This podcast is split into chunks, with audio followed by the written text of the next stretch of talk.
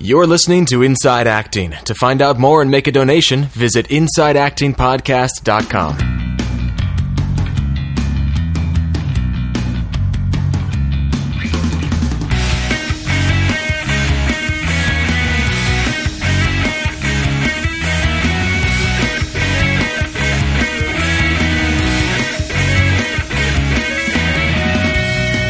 Hello and welcome to episode 26 of Inside Acting. My name is Trevor Algatt. And I'm AJ Meyer. And on this podcast, we attempt to crack the code to success in the entertainment industry one conversation at a time. And of course, to do that, we have to have those conversations. and those conversations take place with actors and casting directors and managers and agents and uh, producers and writers and anyone involved in the entertainment industry. And then we package them up in this nice little podcast and we deliver them to the retail stock room where you're folding clothes so that you have something to listen to while you're doing that. That's right. Or driving in Los Angeles or getting ready to go on stage. I'm trying to think of all the different places that our Right, our listeners right. have said, I listen to you when I do X. Well, what do we have? We have in the gym. We have at The home on the computer. Uh, some girl said while she's uh, um, cooking and stuff, she listens to. Yeah, uh, uh, Freddie, who we're going to talk about today, said he Uh-huh. does it when he's in the stock room at Abercrombie. Yeah. uh, and then Matt Wilder said he does it. uh, He listens to us before he goes on stage. Uh, a lot so of people cool. listen to us when they're on road trips. That's how Ben Whitehair started listening to us. Yeah, that's right. Of course, we want to keep this as open a dialogue as possible. Um, we Yep. got your voice on today's podcast, um, and you guys know how to do that, right? I hope you do. InsideActingPodcast.com.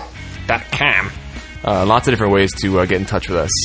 So uh, this is Um, episode 26, and we have part two of J.K. Simmons' interview. Yes. Um, again, we were. I mean, we did we did the whole thing in one hit, but uh, this is the same. This is part two of the same interview where we were invited uh, on the set of the closer into his trailer to talk to him for an hour and just kind of glean some some insights and wisdom. we we got some amazing donations this week and we just you know we always want to let you guys know how appreciative we are of that because it keeps this going. You know there's m- multiple ways of responding to us uh, with the voicemail and the and the website and twitter and whatnot. Um, and you know the donations are, are just another way and we, we love it all and it, it just lets us know that we're not talking into a void. We, we're just every cent that we get is like amazing. So um, Yeah.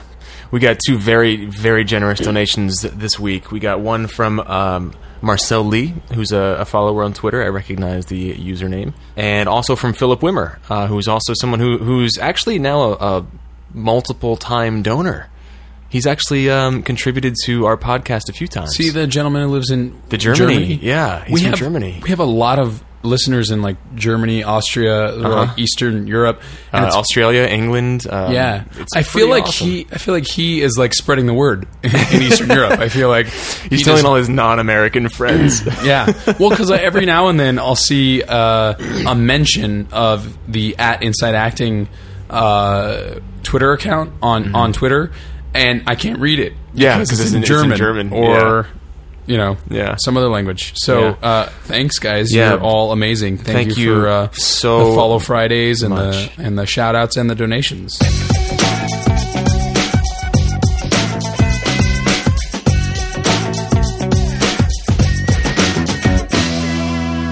We got a, a, a voicemail and an email, and we got them both a long time ago, probably uh, towards like the, like the third week in May. Yeah. Um, and just because of our crazy schedules and everything else that we had going on, and the fact that you know I was out of town, we haven't had a chance to get to them. But then when we came back around to them, we realized they were kind of related to one another, so it's kind of a good thing that Yeah. we're just getting to them now. yeah. The voicemail is from Zach Estacchio, uh, and the email is from um, Freddie Valateo. Valateo, Valateo is that his- last name? We, uh, fir- first of all, uh, we're going to read uh, a little bit of Freddie's email on the podcast. Zach's voicemail, because he had so much to share with us. Um, we're not going to play it, but we're going to talk about it. Um, we're going to kind of break it down into um, its main parts. Yeah, Zach, Zach, you brought up a lot of really interesting stuff that I think a lot of people will be able to benefit from. Um, uh, of just from us us talking about it. Uh, AJ and I don't necessarily know the answers, but um, it, it helps to kind of get it out there in the in the realm of uh, consciousness or whatever you want to say. Yeah. So, uh, Freddie, thank you for the kind words about the, the podcast. He's the one who um, uh, is probably listening to us in the in the in the stock room at Abercrombie. The subject, I love the subject heading of his email. The subject heading of his email is "When are you ready?" Mm-hmm. And he goes on to kind of explain that he's got like all of these classes lined up. He's SAG eligible. He knows, who, you know, the coaches that he wants to take from, the commercial classes that he wants to take. But he wants to know when he should start pursuing a theatrical agent and a theatrical career.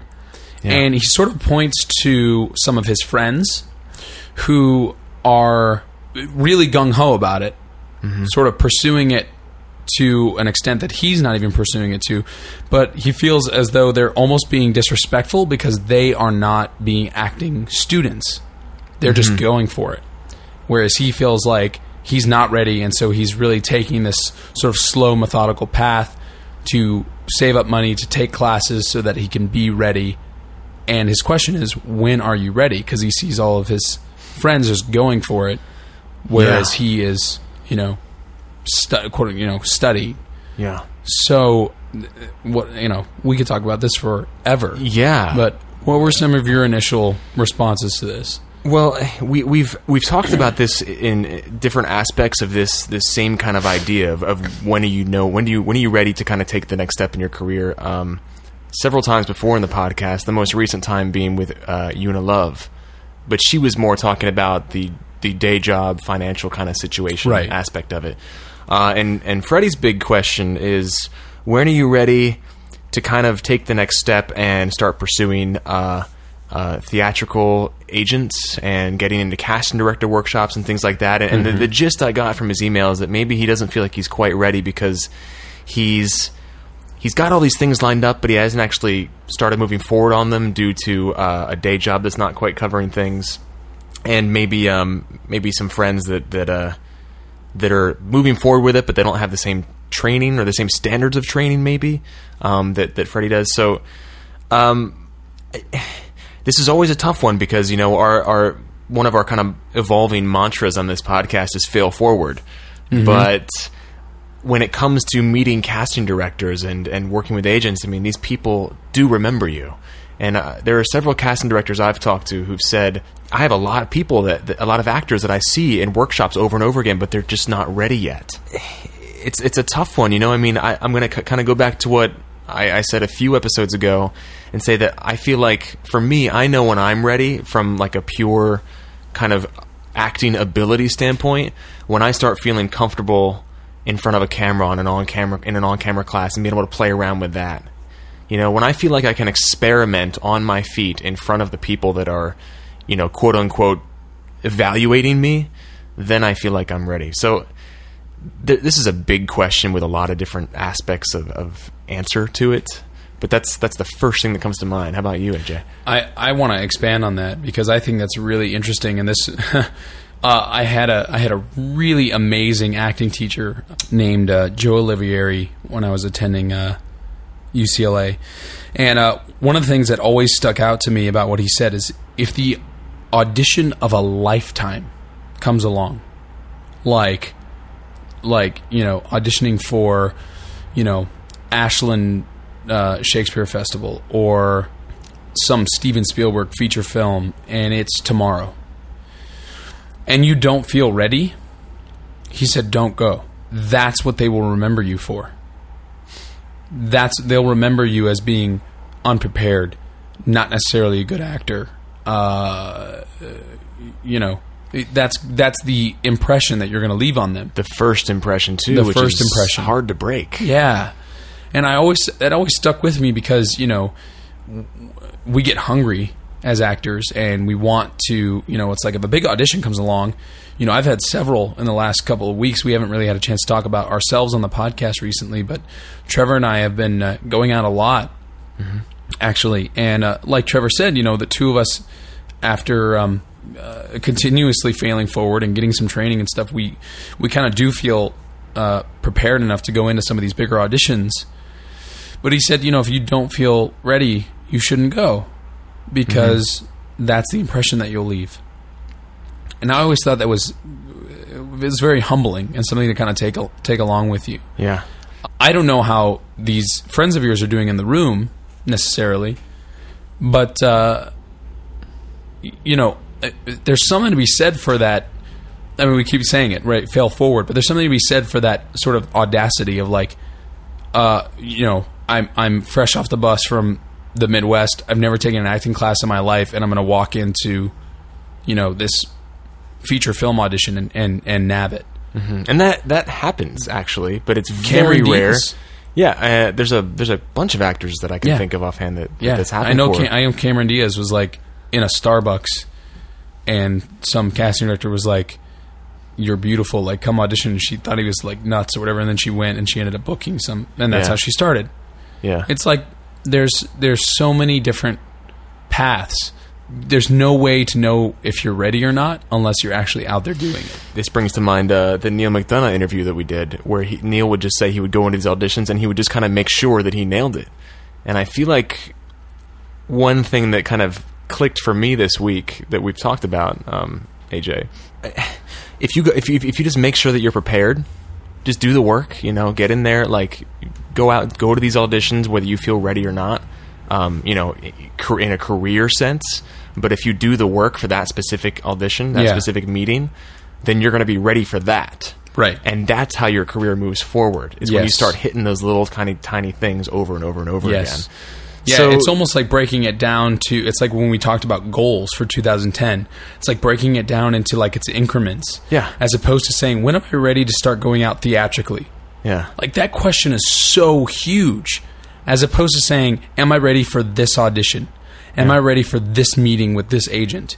You know, and get yourself prepared for that. You yeah, know? a- and you know, yeah. So, I mean, and there's a million ways to do that. You can start shooting your own little shorts with your friends. You can audition for student films. I mean, I think um, Zach was saying that he submits to LA Casting and Actors Access and now casting stuff every day, and I think that's absolutely key. You know, Yeah. some of the best footage in my reel is from student films that I that I booked, and I, Yeah. I'm, I'm a better auditioner now because of those student films that I auditioned for, and Right. I, you know, there's a stigma around a lot of student films in LA because a lot of them aren't very good, and you you never really know what you're getting involved with. b- But sometimes they're really good. And sometimes those directors go on to do some big things or make connections after they graduate, and and if they remember that you went to that audition, you did a good job, whether you booked it or not, or maybe you did book it, and they want to bring you on for another project, that stuff trickles down. You know, it it it, it all kind of comes around. yeah. So, you know, if maybe you're not ready for a theatrical agent, you feel, but start with the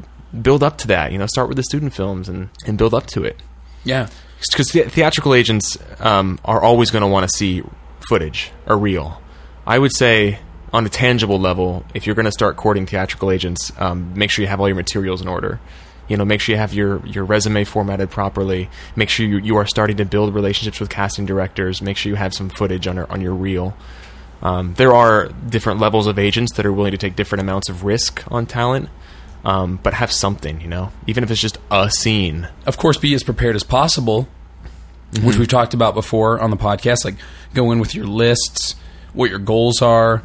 You know, don't oversell it. Don't don't uh, be that uh, too needy person that Bonnie talked about in uh, episode twenty four. But be prepared. Yeah, You know, you're you're hiring them to do a job for you. That's the weird thing about this agent. It's like, oh, but the agent can get me auditions and this and that. You can get plenty of auditions yourself. In fact, I Mm-hmm. know a lot of people who do casting director workshops regularly, and since they've done them so often and developed these relationships, they book without an agent. Yeah. A lot. I mean, the agent really comes into play, uh, getting you in on projects that maybe they don't know you for, or maybe when they need to negotiate a contract. Yeah. you're the one doing this. You know, the agent is just going to kind of facilitate that process.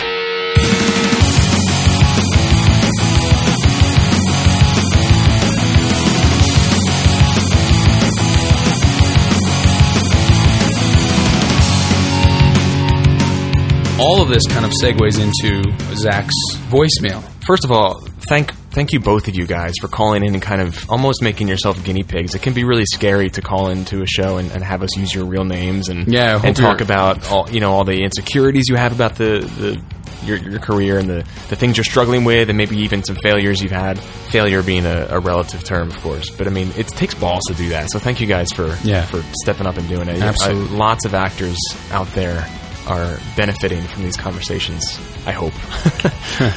he brings up a lot of the same the same questions. He's got a slightly different situation. He's not in LA currently, and so you know he's having a hard time balancing the saving up of money to make it to LA with the spending of money on classes. I think the big things that stuck out to me is he he doesn't want to fail, you know, air quotes fail. Mm-hmm. Um, he's he's he's unsure of how he's going to be able to handle rejection. Was kind of the vibe that I got from the things he was talking about. Um, and also, how do you make it work with with a day job? He said it's LA is much more expensive than where he's living right now. And uh, how do you make it work? I, want to respond to the failure thing and the rejection thing first because I, I mentioned this in JK's interview. I think I edited this part out, but I JK said something about rejection, and I, and I responded and I said, "Well, actually, I think rejection is a myth." And he was like, "Oh, well, I'd like to hear how rejection's a myth." You know? and he, he brought it up like he brought it up like four times, and I was like, "I should really qualify this before I start throwing stuff like that around." Um, but I read this in a book, and it really stuck with me.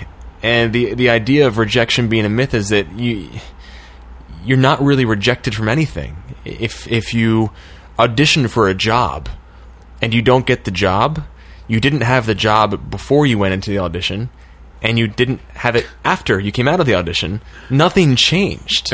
And when you're That's rejected, amazing. when you're rejected, I quote have, unquote, I have, I'm, I'm have, my mind is being blown right now because I've actually never thought of that before. Well, and here's the crazy thing: we were talk- I was talking to a friend of ours that, that AJ and I both know, and, and right now she's auditioning some actors for a project that we're we're all kind of working on. And we were talking about it, not necessarily these actors in specific, but we just kind of got to talking about uh, a general discussion of of actors auditioning, and it's like you can be a great actor and just not be right for the part. It happens all the time. Mm-hmm.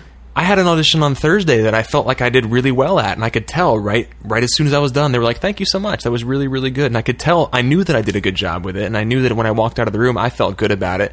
But I could tell that I just wasn't right for it just by the way they reacted. They were like, "No, that's not the. Ca- he doesn't look like that." You know, great actor, but doesn't doesn't have Book the office, not the role. Exactly. So, The office, so not the role. rejection doesn't exist for me, and I, I don't think it exists for anybody. It's it's all what you put on it mentally, and the same thing with failure. I mean, you have to define failure for yourself. What is what is failure? Failure for me, failure for me is being lazy. Actually, failure for me is saying is brother. saying I'm gonna, I'm going to go out and, and you know just for instance um, do five casting director workshops this month, and I don't do any because I didn't want to get my ass off the couch. That's failure. Casting director workshop fail. Yeah, but I could change that at any moment. You know, I, it's Yeah. not. You never fail as long as you are still out there giving it an honest try. Right. So those two things, I, I don't think it's even a concern. I think that's all. They're all weird mental games that actors play with themselves. Yeah.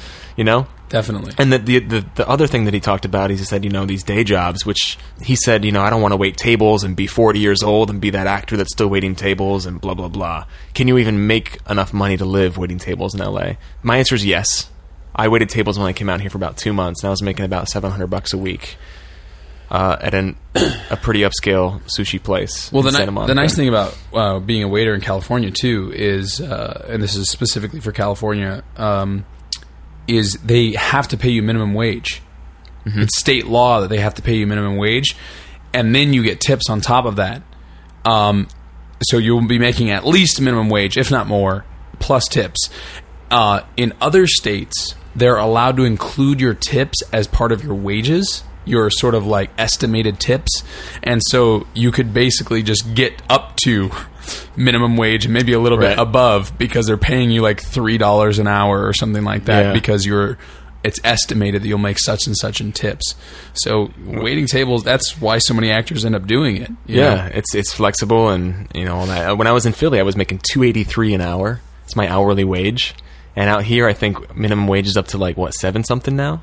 Uh, yeah, I think yeah. Seven, and I think it's still going up. They're like they're incrementally raising it until a certain cutoff point some some year. Well, one of the, I mean, I think one of the things that I've been taking away from this is going to sound like totally terrible, but I'm gonna say it anyway. One of the things that I've been taking away from our own podcast, um, but but uh, more from you and you. I think the first time it got brought up was in your conversation with Chris in episode eight or six or seven, whenever Yeah, seven. Chris I think it was. Yeah. Which is that it's a marathon, not a sprint. There has to be some part of you that's okay with the idea of still waiting tables at 40, mm-hmm. as long as you are continuing to act. Yeah. Does that make sense? That's I why. mean, that's another thing where it's like it sounds like I'm. Uh, it sounds like I'm like, hey, be complacent with where you are, Zach. Like, you know, that's where that's where you're going to be for the rest of your life, man. But I'm not. I'm not. Uh, it's not about that. It's there has to be some part of you that is aware of the fact that you know it's like it's like what J.K. says in his interview. I I think it was in part one too, where he says, if you're in it for the money, if you're in it for the fame, get out. yeah. Get out now. Be in it for the work. Which Zach is because in his voicemail he even said, if I am not acting, I go crazy. I feel that. I know what that's like. I, I, I can t- completely empathize with that. And I know there's a lot of actors out there who are like that. It's a self expression thing, I think. I've always attributed it to being an, an artist and, and, and the fact that you get this outlet that a lot of people don't get. Um, so be grateful. Be grateful for that as well. Yeah. It sounds like he has that passion, and that's what he wants to do, and that's where he wants to place his focus. Mm-hmm. And so, no, nothing can take take that away from you except for yourself. Yeah. You know, you can only be your own sort of wor- well, worst enemy, but you're sort of the only thing holding yourself back. Yeah, You know? It- it's part of that define failure thing. It's like when he said, "I- "I'm afraid of failing," and we're all afraid of failing. But it's it's what is what is what is failure for you? Does it exist? And if it does, what is it? You know, are you talking about failing at a career or failing because your lifestyle doesn't meet the standards that you want? You know, it's like if you're waiting tables at 40, that that implies a certain lifestyle. You know, a, a certain set of standards. That's only a failure if you think that you should be better than that. Right. You know what I mean? Yeah. and that's uh, tons of people do that you know i mean i think it's a question of standards it's like how how how much are you willing to, to sacrifice in the pursuit of this and sometimes it's it may end up being a lot. You may be eating you know as i frequently do eat rice and beans every day of the week. And sometimes you have enough money to go out and get a steak. So i think it comes down to like how, how attached are you to those kind of standards of living? I mean gosh this is a big question. I think there's a lot to be said for what Neal McDonough said in his interview about confidence. If you go into an audition and you are extremely prepared, you've done the work, you know the lines backwards and forwards, you've done some character work, you are as comfortable as you can be, as prepared as you can be, that is a successful audition mm-hmm. and that is a successful actor. And there's nothing that can really take that away from you. I go into these rooms now, and like I, was talking to you before we started recording, the rooms keep getting bigger and bigger and bigger. Anybody follows me on Twitter or Facebook knows that I just went in for a series lead on sci- the Sci-Fi Channel, but I'm still not booking. I haven't booked anything major in a really long time. But I think my point that I'm trying to make is that because you know we were talking about dealing with quote unquote rejection. I know that two things. One is I am content. Only cows are content, dear. Who said I- that? Wasn't it uh, Uta Hagen or somebody said that? Um, I don't know. Actually, we should look that up. I am content, and what I mean by that is like, even though I've been doing a lot of 99 seat theater, um, smaller projects, so on and so forth, that kind of stuff makes me happy. And then the second part of that is whenever I don't book, rather than taking 24 hours to be a bastard like uh, Bonnie Gillespie's friend. right. I just think to myself, okay, it wasn't that one. It wasn't that one. Maybe it'll be the next one. Maybe it'll be, you know, 12 from now. Yeah. But it wasn't that one. Jack Canfield says in his book, The Success Principles, there's a formula he, he uses to, you know, quote, uh, to, again, deal with quote unquote rejection. And that formula is SW, SW, SW, SW. And it stands for some will, some won't, so what, someone's waiting. And I think it's so brilliant. Wait, say that again? Some will, some won't, so what, someone's waiting. It's like, so you didn't get it. Move on to the next. Someone is waiting to say yes. You know, and if you're doing the work, if you're going out there and you're you're really you you're you have integrity and you're living and you're keep holding yourself to the highest standards you can with your work, it's gonna land.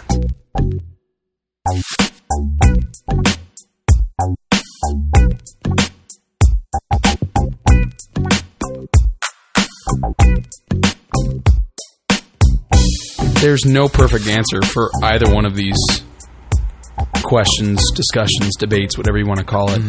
Zach, Freddie, and anyone else, if we didn't answer your question, if you there's more to discuss, uh, call us, send us another email, tweet at us, whatever you, you know, however you want to get in touch with us. Even if they're not questions, even if you just have thoughts, if you want Yeah. to just bounce some ideas back at us, please do. I keep waiting for you know someone to not be satisfied with what we're talking about on the podcast. Does that make sense? I keep waiting for somebody to go, "Wait a second. I have something I want to say about that subject." And then either call us or write us an email to kind of respond to one of our listeners. Right. Because I would I would love love love love love and I know Trevor agrees with me because we've talked about this. I would love for the discussion to begin uh, amongst our listeners not just you know sort of this Q and A. You know, you guys ask questions, we dispel what little knowledge that we have. We want it to be an open dialogue, as we say at the top of every episode. We're waiting for you. Yeah, please don't be shy about that. We we invite that kind of uh, controversy. Maybe is that a good word? Uh, uh, what's the word? Dissent. Dissent. mm, Di- diet. Dialogue? Dialogue. Diatribe? Diatribe. I don't know. Something like that. This can be part of your email. When you send us an email to respond to Freddie and Zach, tell us what word we're trying to Put in the subject line. Cool. Well, uh, yeah. That, that those are huge questions, but I hope that um, this kind of discussion, which was which is went on quite a bit here. Yeah. I hope that um, people um, got you guys thinking about it. You know, Yeah. and, and definitely got us thinking about it. I'm, I'm going to keep thinking about this for the next week or two. I'm sure. Um, and you know, send us your thoughts. In the meantime, we're going to jump into this interview. We got part two with J.K. Simmons uh, of Oz, Spider Man, uh, the closer fame, Juno. Juno. Oh yeah, Juno. Um, I remember when we sat down to interview him and he started talking about Juno. I was like, man, I love that movie, and I completely forgot that you were in it because he's Yeah. just he's such a good character actor that like everything he does, like he just seems a little bit different in Yeah. everything that he does. And anyway, Yeah. uh, such a fantastic actor and like really generous, warm guy too. Yeah. It was it was it was a really great experience. Yeah. Cool. So without further ado, Yeah, enjoy this, guys.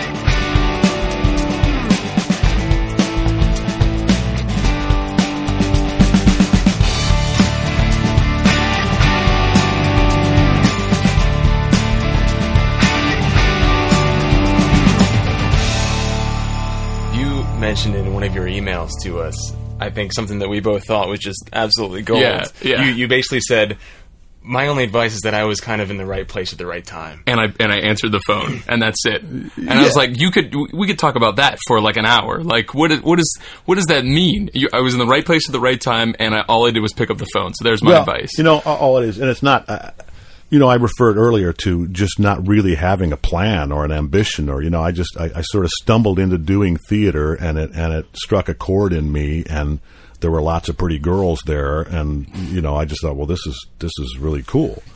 And at the time, I was pursuing a music career, and I thought, you know, it's not like I'm going to go be Leonard Bernstein, you know, because I'm going to the University of Montana. You know, I'm not I'm not going to Juilliard or somewhere else, and and that's going to be an incredibly difficult career no matter what. So, you know, I'll just keep stumbling along doing what I'm doing and having fun and, and hopefully I can go do summer stock in Montana for the rest of my life and you know, find a way to make ends meet during the rest of the year and, and hopefully do theater. I really, you know, if somebody had come along and I had looked exactly right for, you know, some big part in some film or a TV show when I was 24 years old, I, I would have failed miserably because I, I really didn't. It took me a long, long time to really figure out how to do this well, you know.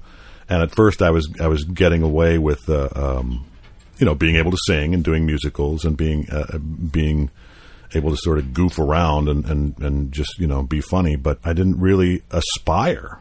I, I, I really, I mean, when I was like 25 years old, I was still going back to Montana to do summer stock. I was I was living in Seattle, doing you know most of the time making a living doing theater and and you know waiting tables when I had to. I still had no concept of ever moving to New York or LA and having a, a you know a, a real you know big time showbiz career. I just I was just having fun. Unfortunately, I was you know single and stupid and didn't have responsibilities, you know, financial responsibilities at the time. So uh, things literally just came along at the right times. I was doing plays in Seattle and and getting experience along the way, working with a lot of good directors, uh, you know, guys who, who were really adept at uh, at getting something out of young actors who didn't have a clue what they were doing. And then, you know, then the, the musical came along in, in Idaho. It was called Cowboy. It was the life story of Charlie Russell, who was a Montana artist and cowboy and and that was enough of an impetus to get me to New York, where of course you know we didn't take Broadway by storm. And again in New York, you know, I, I had a couple of old friends there, you know, directors and people who you know who had sort of nurtured me along, and uh, I was I was just able to really so gradually, so slowly.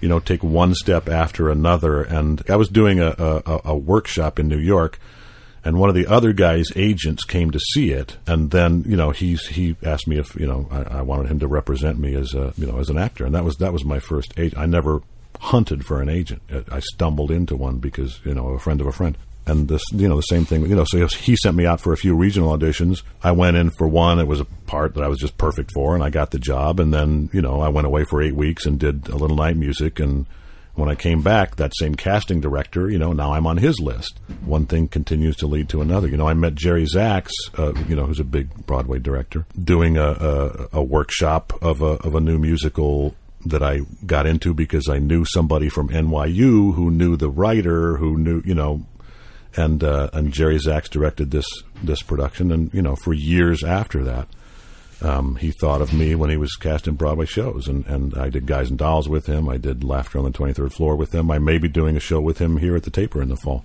In my case, at least, you can stumble into these things, but then, you know, to me, uh, aside from you know just hopefully having quote unquote talent and being able to do what they're asking you to do, at least half of the uh, of what you need to do is just be a collaborator, be a reasonable guy, be able to listen, be able to take direction, and and just be somebody that uh, that people want to work with again. You know, um, I mean, it, it, wouldn't have mattered how good. I don't think it would have mattered. You know.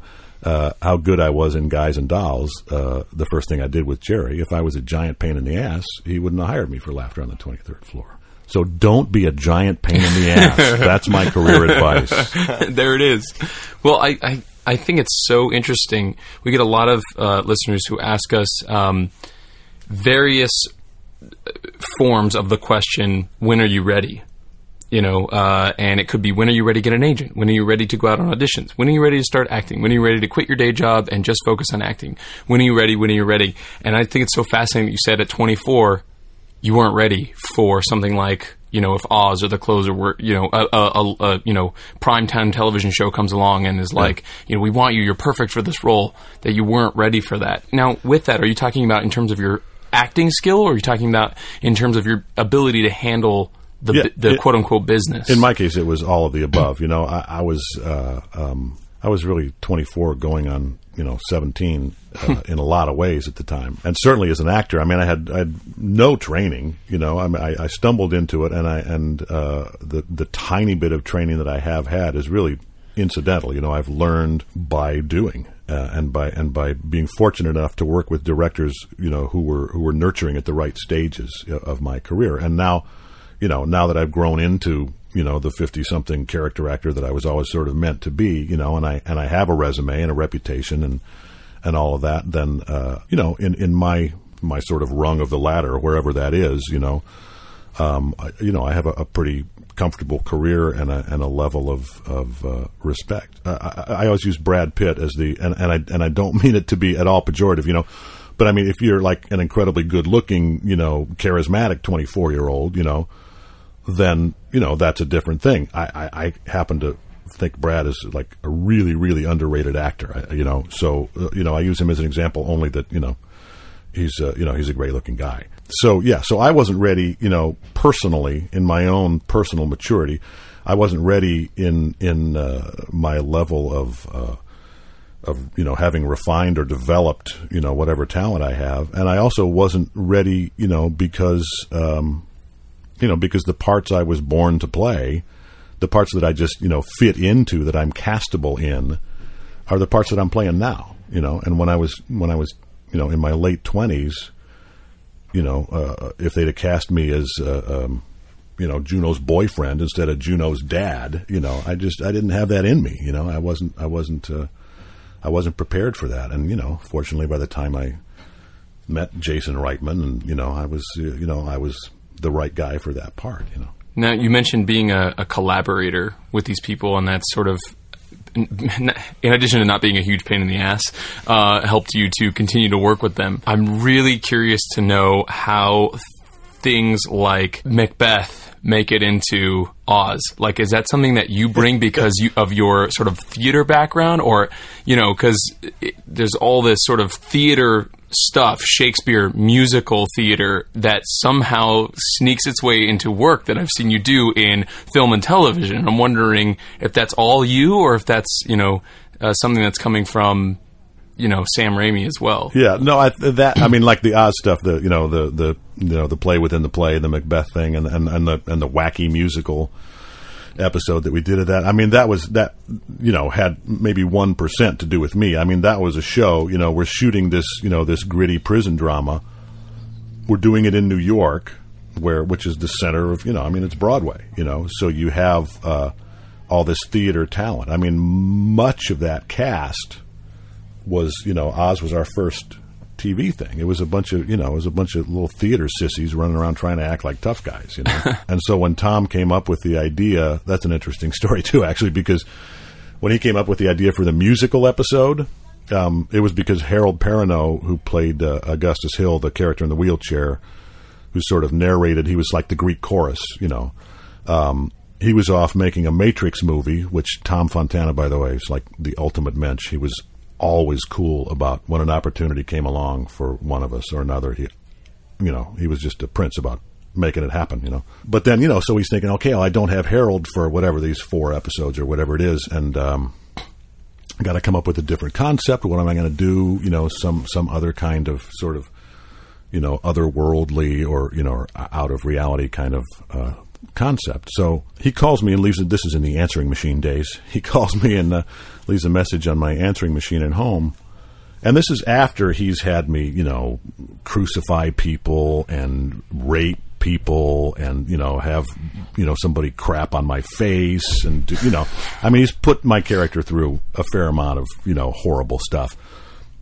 So I get a message from him. And this is the first time this has ever happened. I get a message from him on the home phone saying, Hey, JK, it's Tom had an idea for the show, but uh, you know, I wasn't sure if it was something you know that you'd be uh, that you'd be up for. So I just uh, you know, I want to talk to you about it. So I'm thinking, what the hell can this be? what could he possibly? I mean, he, you know, he's had every form of like murder, rape, humiliation, degradation that you could possibly you know put somebody through. What the hell does he want me to do? So I call him up, and he's kind of hemming and hawing. He goes, "Well, you know." I appreciate you. Uh, you know, I, I, one of the things I love about our show is that you know we have all these. You know, all you guys are you're like the bravest actors I know, and it's you know. I, and I was like, "What do you want me to do?" You know, and he said, "Well, I'm, I want I want to maybe have you sing." you know, and I was like, it was like this huge sigh yeah, of relief, but it wasn't. Have you, know, you do what you some, have been doing yeah, for years and years and like years. get raped by a horse or something, you know. um, so I went, yeah, yeah, I'll sing. that sounds great, no problem.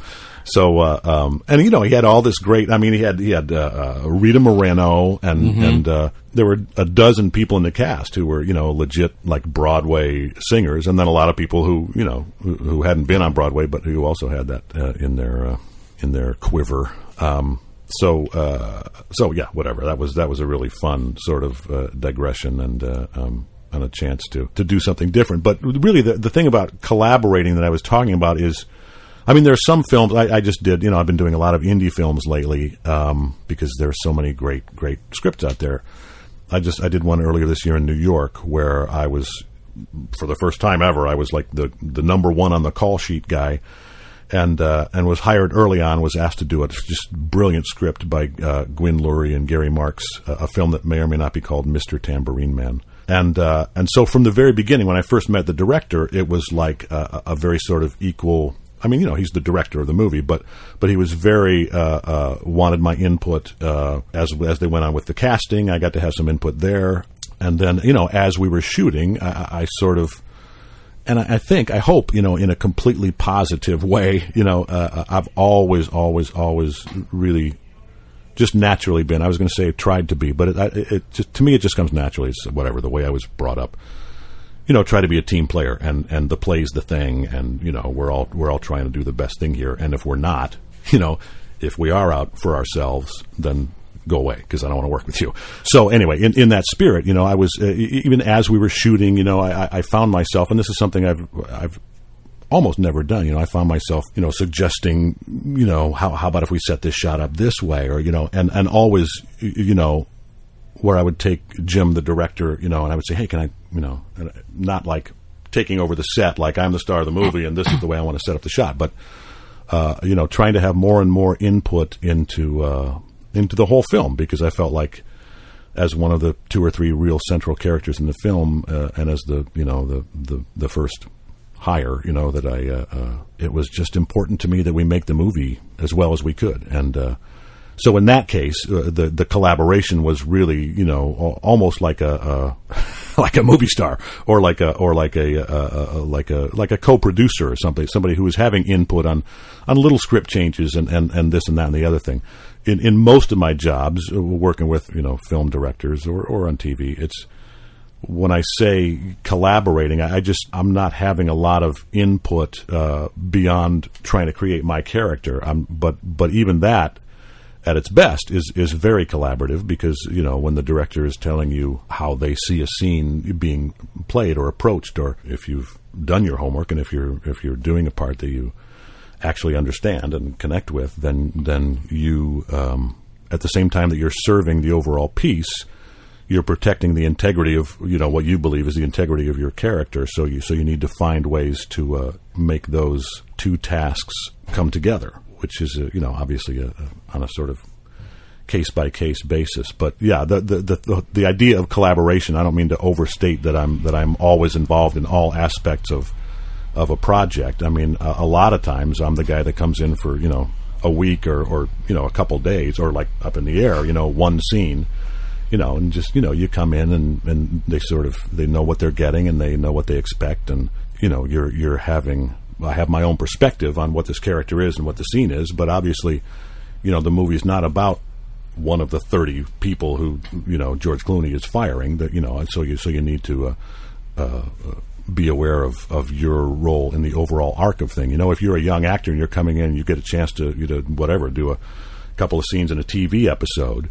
you know, you need to do your, you need to be prepared. You need to come, you know, armed with you know, with whatever it was that you probably did at the audition that they liked, you know. But, you know, on the day when you're, you know, you know, when you're playing somebody on the closer who's got, you know, two scenes, uh, you know, you also need to know that, they hired you because you were physically right for it because they, they liked you know your basic take on the character and when you're there you, you know you're serving the piece and in this case you're serving Brenda Leigh Johnson and the LAPD and and uh, you know you may find that some of the stuff that you thought about this character that was important you know isn't perceived as important by uh, by the director and the writers and the producers and the and the uh, and the the actors on the show the the regulars that you're working with. And the, the biggest part of collaborating to me is is is adapting your own expectations to uh, you know to those of the other people you're working with. So just kind of being flexible. Really. Yeah, being flexible absolutely is is is huge.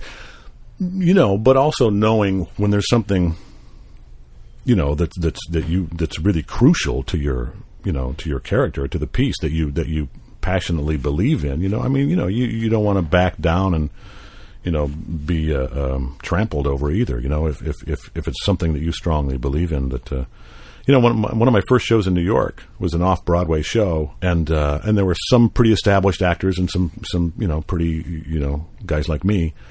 and the the director ended up getting fired partway through, and a new director came in, and and he really didn't understand my character, and that became apparent. And he was like a legendary guy, and I loved the piece so much, and and my character so much, and all this.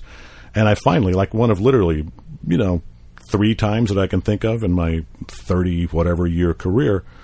I ended up just going toe to toe and screaming at this guy, you know, and and and the whole time I'm thinking I'm I'm like having an out of body experience, you know, watching myself scream at this, you know, legendary, you know, Broadway director guy and thinking, what the what are you what the hell are you doing? This is your, you know, but I, but it but it didn't what I was doing was was trying to speak to uh, to the truth of, of the of the piece and the character. And interestingly, you know, after that, I found out later that you know, and you you, you work with people like this that he was a guy who sort of had a reputation for always having a whipping boy. You know, there always needed to be somebody that he needed to kind of whatever take everything out on.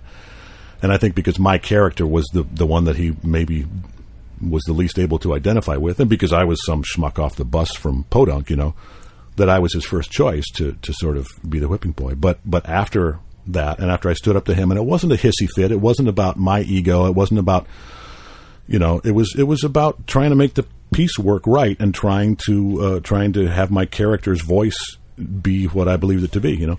Anyway, the next day, I mean, I, I went from there. I, I left. That was at the end of rehearsal, and I and I went uh, to my agent's office, and they were just leaving for the day. And I walked in and I said, "Well, start looking," because I just got my ass fired because I was screaming, you know.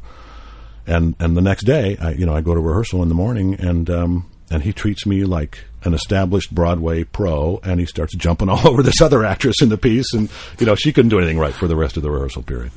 Um, Jeez. not, not sure what the lesson to be learned is. you know, it's just you know you got to stand up for what you believe in, and that's that to me is part of worthwhile collaboration. You know, I mean, if collaborating just means going okay all the time, you know, then then that's not collaborating. It is cooperating, but it's not uh, you know it's not contributing. Right. And if I'm doing my math correctly, uh, I think you're allowed to uh, have one blowout every 10 years. Is that right? Well, that's been my it's been pretty much mine, yeah, because that was yeah. Your average? that was late '80s, and I had one in the '90s, and uh, and I had one like yeah. So I got so I'm. It's time for sometime in the next ten years. Oh, geez. I got Okay. another one Could be coming. right here. Yeah, stay away, stay away from JK for 10 years. So we've established sort of these two uh, questions. One that uh, we just recently started that I think I already know what your answer is going to be. And, No, and one that no. we have asked uh, every one of our guests. The first one being Do you feel like you chose this career or this career chose you? Wow, that's um, that might be a that might be a a, a namby pamby 50-50, you know, because um, there was a time when I was when I was in New York. I hadn't really gotten my, my New York regional career going. You know, I had I'd done a fair amount of stuff in Seattle, and, and I'd done a couple of little things in New York. I was living in one crappy sublet after another, and I was literally out of money. I'd come back from a tour that folded early, literally uh, out of money. I had no money. I had you know that month's rent paid. It was like the middle of the month. I was talking to my parents on the phone, and again, I wasn't a kid. I was like whatever, 28, 29 years old, going on sixteen. And uh, a friend of mine had come over, and you know we'd hung out, and you know he brought the beer, and we watched the game or whatever. And uh, he he leaves. I go to bed. I wake up the next morning, and he's hidden a, a twenty dollar bill under my uh, uh, answering machine, just peeking out from my answering machine, you know, because I was talking about being broke, and uh, and I, I called my uh, I called my parents, or I had no, I had called my parents the night before, and I and, and said, Jesus God, I don't, you know, if I had any other saleable skill, you know, if there was anything else I, that I could reasonably do and, and, and felt like I could be decent at besides waiting tables, I would go do it now because this is, you know, it's making me crazy. I'm, you know, but for better or worse, you know, I didn't get my education degree. I can't, I can't go teach. You know, I can't go do this and that. I mean, the only thing I could do is wait tables or dig ditches. So I guess if I'm going to do that, I guess I might as well stay here and wait and see what happens. You know. And the next morning, there's twenty bucks there, and you know, I ate for a couple more days and got some subway tokens and went to an audition and you know got a job shortly after that. And and uh, and again, one thing has sort of led to another. So I mean, the, the amount of of uh, uh, coincidences, and I'm doing air quotes, that have uh, that helped get my career going, you know, I, I sort of have to feel like it chose me. But uh, but I think because I didn't give myself any easy outs, I guess I sort of chose it too. So you didn't have a plan B to fall back on. And no, not really. I was getting my original plan was to get a, a, my degree, my college degree in in music, in performance, and in education, and then I was taking composition and doing that too. But I thought, you know, you got to be realistic. How many guys are going to go out and have a career in, you know, connect the New York or conduct the New York Philharmonic or or sing at the Met or whatever? So you know, I'll, I'll get my uh, I'll get my education degree and I'll do summer stock at the Bigfork Summer Playhouse and I'll teach nine months a year in Havre, Montana. And you know, what's wrong with that? And then I went and did my student teaching and realized that I sucked at it and, and, uh, and hated it. I love kids. I love my kids, but uh, I just I just don't have the teaching gene, you know. Mm. So I thought, well, screw it. I just you know I've been in college for five years. I'm just going to get my you know my performance degree and get out and see what happens. So uh, so yeah, I was really it was really just a lack of options that has led to nice. the, the, career of you know venerable character actor J.K. that's, that, that's, gonna that's gonna that's gonna go on our website. Is that the longest answer you've had to that simple question? Um, by the um, way, yes, and we've got one more, so I'm looking forward to it. Um, and the last one is you know you have had this you know uh, very long, very successful career, Broadway, off Broadway, film and television. Um, if you could distill everything that you've learned in that time down to just one nugget of advice, like what you feel is the most important thing uh, for another actor, what would that what would that advice be? The play's the thing. You're serving the play. I've always felt like you know when I was singing, and here I go with the long version. When I was when I first got into you know singing you know serious classical music, you know I, I was I was very passionate about it in any field, in any artistic field, really in any field, but particularly in the arts, in performing arts. You know, singing, musicians, dancing, acting. Most of us have an ego, but I, I, really, I really honestly felt like there were people, you know, sitting in the practice rooms all day, just you know, reveling in the glory of their own voice or their own brilliant tone on the violin or, or whatever their own you know technical expertise. And and and you know to their credit uh, uh, uh, they were probably developing technique more quickly than I was you know. I just have always believed that uh, you know the the creator whether it's Brahms or Shakespeare or the Coen brothers or you know whoever it is you know they're the one that I'm that I'm there to serve, you know, and I'm trying to take it from from you know Tom Fontana or James Duff who wrote it, and I'm trying to communicate it to an audience. So I'm just I'm just a vessel. I'm just an intermediary, and I and I really and I, I, that always sounds like oh I'm not a big Hollywood hotshot. I'm just, but I, I mean I, I very strongly believe that you know if you're in it, you know, to be whatever, to be glorified for for being who you are, you know, to be to be rich and famous, um, please get out. And if you're in it because uh, because you believe in telling stories and uh, uh, serving your part in doing that, then you know I think you're there for the right reason, and uh, and I wish you luck. Amazing. Oh, thank you.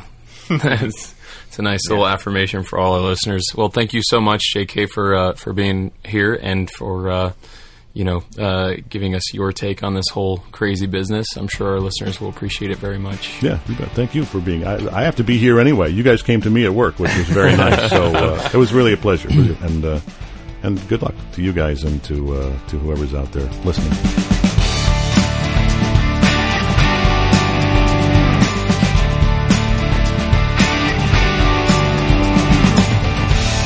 All right, guys, welcome back. Hope you dug part two of our interview with J.K. Simmons. Yet another knowledge bomb filled interview.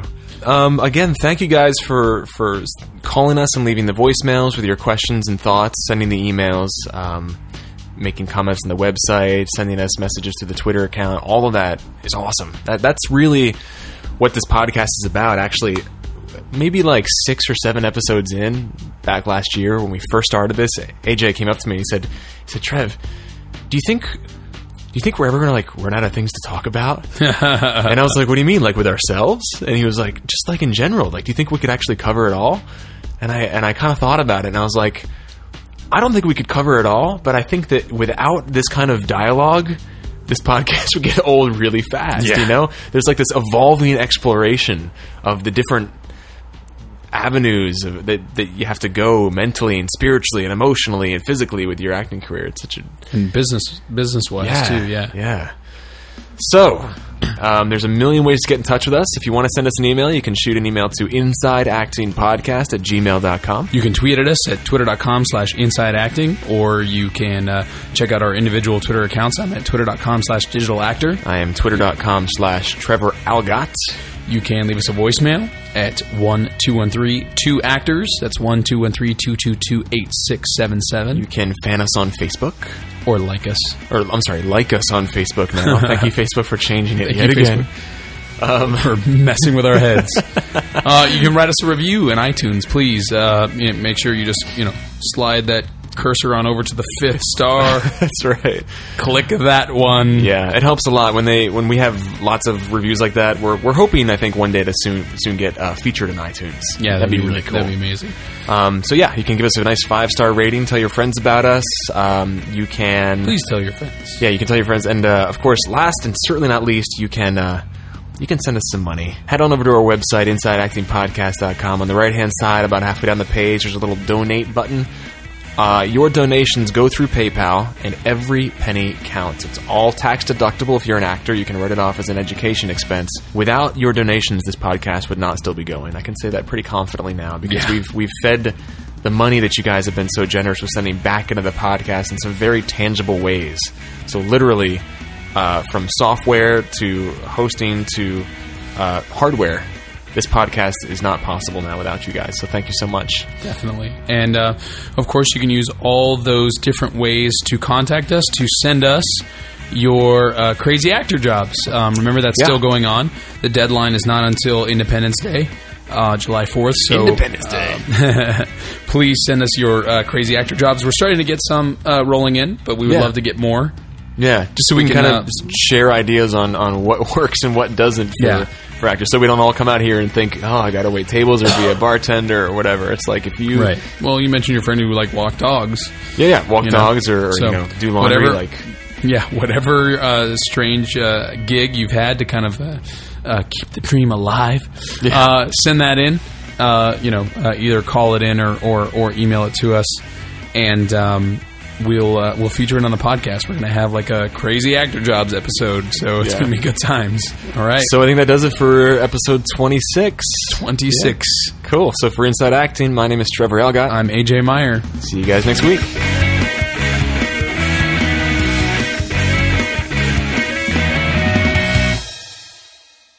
When I first got out here, I didn't quite know. Um, I didn't know like where to go for for acting stuff, so I would just like hop on the internet and go on Craigslist and um, sites like that. And I was on Craigslist just looking for anything. I didn't even know what, just some sort of lead. And I came across this woman who posted something and said she's basically an executive up in the entertainment industry, and um, she had a lot of contacts that she was willing to share with an actor. But um, the actor had to be like a twenty-something white, like kind of all-American athletic jock type guy, and what she wanted was to play with that guy's feet for an hour. She just had an obsession with the feet, and only on that kind of guy, and that if she could play with those feet for an hour, she would she would give uh, her list of contacts to that actor. list of contact. Yeah. What, what Yeah. was this like? Did she like contact you directly? No, I saw the post, and you know what? I She- think I saw it on online. I think I actually responded. I think I actually said like, because I didn't know. I, I was like, well, this doesn't sound too weird. It's nothing crazy sexual. So Wait, I, you responded? I think I don't remember. Maybe I did, or maybe I thought about it, but I think I did, and just said like, That's like you know, part. I, I I've been out here for I don't know, like a year or so, and and uh, I think I fit the description. and I was like, but I already have these kind of contacts. Maybe I didn't. I don't remember. And maybe I, did I? I feel like maybe she wrote back and said, "Oh, well, if you have those connections, then then don't worry about it." But maybe I made that up in my head. But that's the kind of shit that you you can oh run into. God, that kind of stuff is everywhere. You know, It's so scary. it is scary because she was totally serious. I don't think we should talk about this on the podcast. I think it's going to scare people.